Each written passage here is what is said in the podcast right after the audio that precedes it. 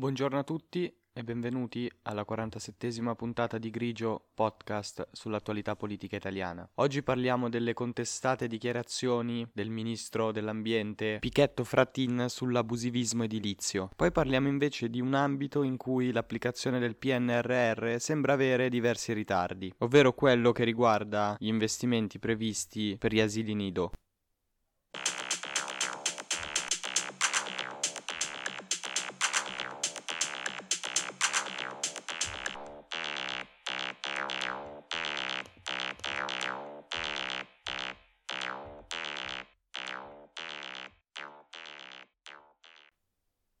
Come sappiamo in questi giorni a Ischia c'è stata una grave frana che ha causato diverse vittime, allegamenti e ingenti danni. Prima di tutto vorremmo esprimere le nostre più sentite condoglianze alle famiglie delle persone scomparse durante questa tragedia. Come diciamo dalla prima puntata di questo podcast, dal momento che si riveste una carica pubblica importante come quella di ministro, l'attenzione da porre alle parole che si pronunciano deve essere massima. Attenzione che evidentemente il ministro dell'ambiente, Pichetto Fratin, non ha posto quando ha rilasciato delle dichiarazioni forti intervenendo a RT RTL 1025. In merito alla tragedia di Ischia e per quanto riguarda l'abusivismo edilizio che purtroppo è stato protagonista anche durante questo tragico evento, ha detto, e qui cito le sue testuali parole, basterebbe mettere in galera il sindaco e tutti quelli che lasciano fare. E proseguendo, i sindaci non devono lasciare costruire. Per quanto riguarda la demolizione delle case abusive, che era stata proposta dal governatore della Campania, Vincenzo De Luca, Pichetto ha detto che lui confischerebbe quello che è abusivo motivo e poi andrebbe a vedere caso per caso. La reazione a queste forti dichiarazioni è arrivata immediatamente e primariamente dai colleghi al governo del ministro dell'ambiente. Il primo a rilasciare dichiarazioni è stato Matteo Salvini, che ha detto precisamente: c'è qualcuno che vorrebbe arrestare i sindaci, mentre io li vorrei proteggere e liberare dalla burocrazia. Anche la ministra per il turismo, Daniela Santanché, ha precisato che bisogna stare attenti alla comunicazione, che Ischia non è distrutta e non deve passare passare il messaggio che lo sia, perché ha detto che se lì muore il turismo, il governo rischia di fare un danno ancora più grande all'isola già colpita da questa tragedia. Ha parlato anche Giacomo Pascale, il sindaco di Lacco Ameno, che è uno dei comuni di Ischia, specificando che le parole di Pichetto Fratin lo hanno sorpreso e ha detto che forse il ministro non sa di cosa parla. Ci ha tenuto a precisare che c'è stata una frana di dimensioni enormi, che è scesa dal monte Epomeo a una velocità enorme trascinando tutto e che quindi se il ministro parla di quanto accaduto trova queste sue dichiarazioni fuori luogo. Ha poi aggiunto che è Pichetto Frattina essere ministro e avere il potere di fare ciò che vuole, anche di arrestare il sindaco requisire gli immobili, ma secondo lui l'arresto di un sindaco non basta per non vivere le sciagure. Ha parlato anche Stefano Pisani, sindaco di Pollica in provincia di Salerno e anche coordinatore dei piccoli comuni Anci Campania, definendo le dichiarazioni del ministro come sconcertanti. Le sue dichiarazioni precise sono state arrestare i sindaci per quale reato? Siamo di fronte ad una totale ignoranza delle norme del diritto amministrativo e ad un conflitto tra istituzioni gravissimo. I sindaci, aggiunge Pisani, si trovano a fronteggiare gli abusi con una normazione insufficiente, farraginosa e priva di coperture finanziarie per gli abbattimenti. Il ministro ci dovrebbe dire con quale personale nei piccoli comuni possiamo avere un controllo capillare come quello che lui auspica. Poco dopo, lo stesso ministro Pichetto Fratin ha precisato in una nota che le sue parole erano frutto di una riflessione di carattere generale e che non ha fatto riferimento ad alcun amministratore in modo particolare, tantomeno si riferisce al commissario prefettizio che sta guidando in modo inappuntabile Casa Micciola da quando è stato indicato dal governo. Ha poi aggiunto che lui confischerebbe quello che è abusivo e poi andrebbe a vedere caso per caso, perché una cosa è condonare piccole inosservanze che spesso le costruzioni si portano dietro da decenni. Altro sono i grandi abusi, le costruzioni in totale assenza di piani regolatori, in sfregio al paesaggio e alla sicurezza ambientale, che spesso vengono innalzate in una notte. Sulla stessa linea dei sindaci c'è anche il co-portavoce nazionale di Europa Verde, Angelo Bonelli, che ha detto precisamente: Questo governo e il ministro Pichetto Fratin in particolare sono bravissimi a scaricare ipocritamente la responsabilità sugli altri. Gli vogliamo ricordare che fa parte di un partito che ha legalizzato il cemento abusivo con ben due condoni edilizi targati Berlusconi e che Forza Italia ha costruito il suo consenso elettorale proprio sui condoni. Come se non bastasse, la maggioranza in Campania, ha fatto campagna elettorale promettendo un nuovo condono edilizio. È arrivato poi infine il commento del commissario per la ricostruzione del governo, Giovanni Legnini, e ha detto precisamente il nostro ordinamento giuridico prevede sanzioni e procedure ed è già ben strutturato.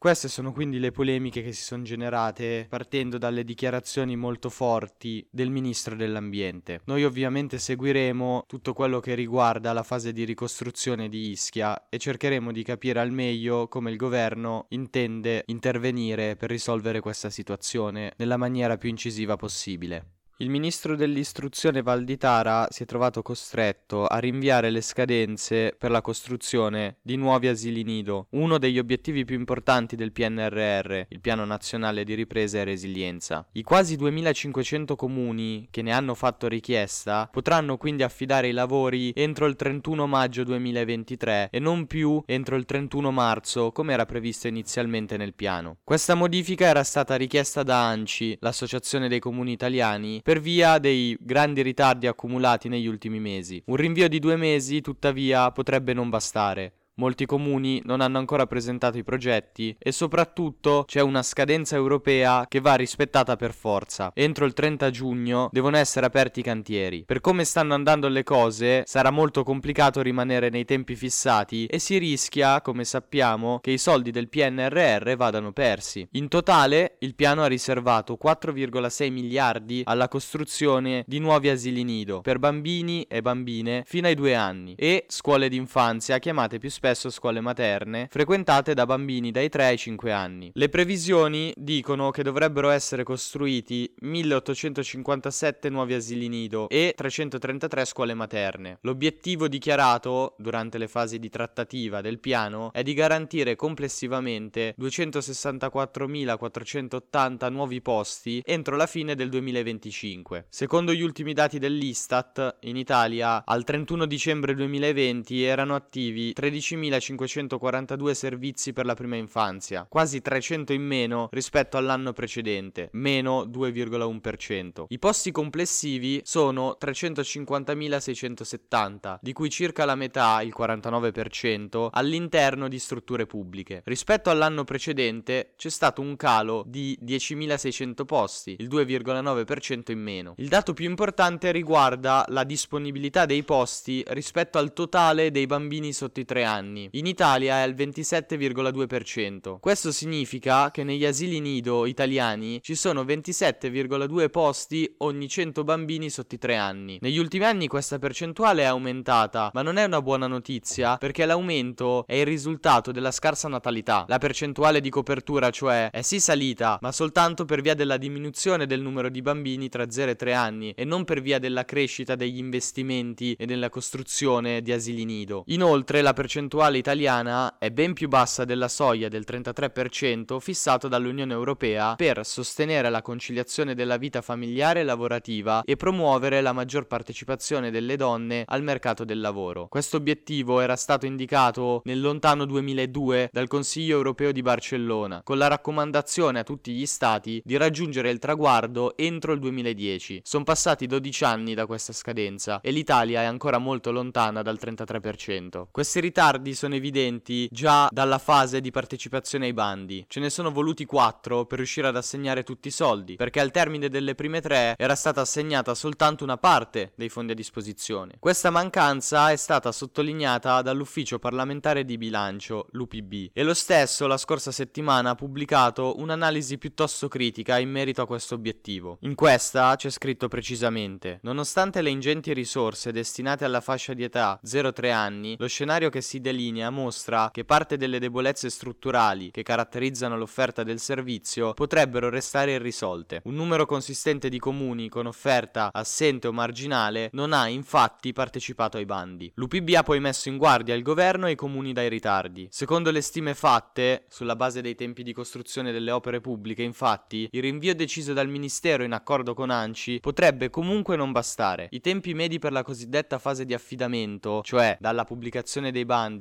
all'aggiudicazione dei lavori, variano da 6 mesi e mezzo per le opere da meno di un milione di euro fino a circa 11 mesi per le opere più costose. Questi tempi poi sono ancora più lunghi di circa il 40% nelle regioni del sud, a cui è stata assegnata la metà dei fondi. Tra le principali cause di questi ritardi c'è sicuramente la mancanza di personale per seguire progetti nei tempi previsti all'interno dei comuni. Servirebbero più tecnici, architetti, ingegneri e geometri. Nonostante i soldi messi a disposizione per assumerli, molti comuni non sono ancora riusciti a pubblicare i bandi. I ritardi, insomma, si aggiungono ad altri ritardi. In merito a questa situazione ha parlato Antonio De Caro, sindaco di Bari e presidente dell'ANCI. Ha evidenziato come i ritardi nella costruzione delle opere pubbliche del PNRR sono dovuti alle procedure troppo complicate. Durante l'assemblea dell'associazione, che si è tenuta la scorsa settimana a Bergamo, De Caro ha spiegato che l'assegnazione dei soldi dipende da un doppio passaggio di autorizzazioni del Ministero dell'Economia e delle Finanze che rischia però di allungare i tempi. Precisamente ha detto: senza i fondi non si possono far partire i bandi, con il risultato che una norma pensata per spingere gli investimenti rischia di creare nuovi ritardi. Ha poi proseguito dicendo che le opere del PNRR previste nei comuni sono tutte realizzabili nei tempi se si semplificano le procedure. Se non si semplifica diventano tutte irrealizzabili. Si dice che per il PNRR bisogna correre, che è una cosa vera, ma allora devono correre tutti altrimenti si lasciano i sindaci con il cerino in mano. Il ministro dell'istruzione del merito, Giuseppe Valditara, si è impegnato a valutare l'opportunità di un rinvio della scadenza per l'avvio dei cantieri fissata al 30 giugno 2023. Per fare questo però non basta soltanto una valutazione del governo, perché come abbiamo detto prima questa scadenza è stata fissata dall'Unione Europea. Per ottenere un rinvio, che sembra ormai inevitabile, servirà quindi convincere l'Europa, cosa non sempre facile. Questa quindi è la situazione del PNRR per quanto riguarda la parte dedicata agli investimenti e alla costruzione di asili nido. Vedremo come proseguirà anche questo scenario. Io nel mentre vi saluto e vi ringrazio per avermi ascoltato. Ci risentiamo domani per la 48esima puntata, sempre qui su Grigio Podcast.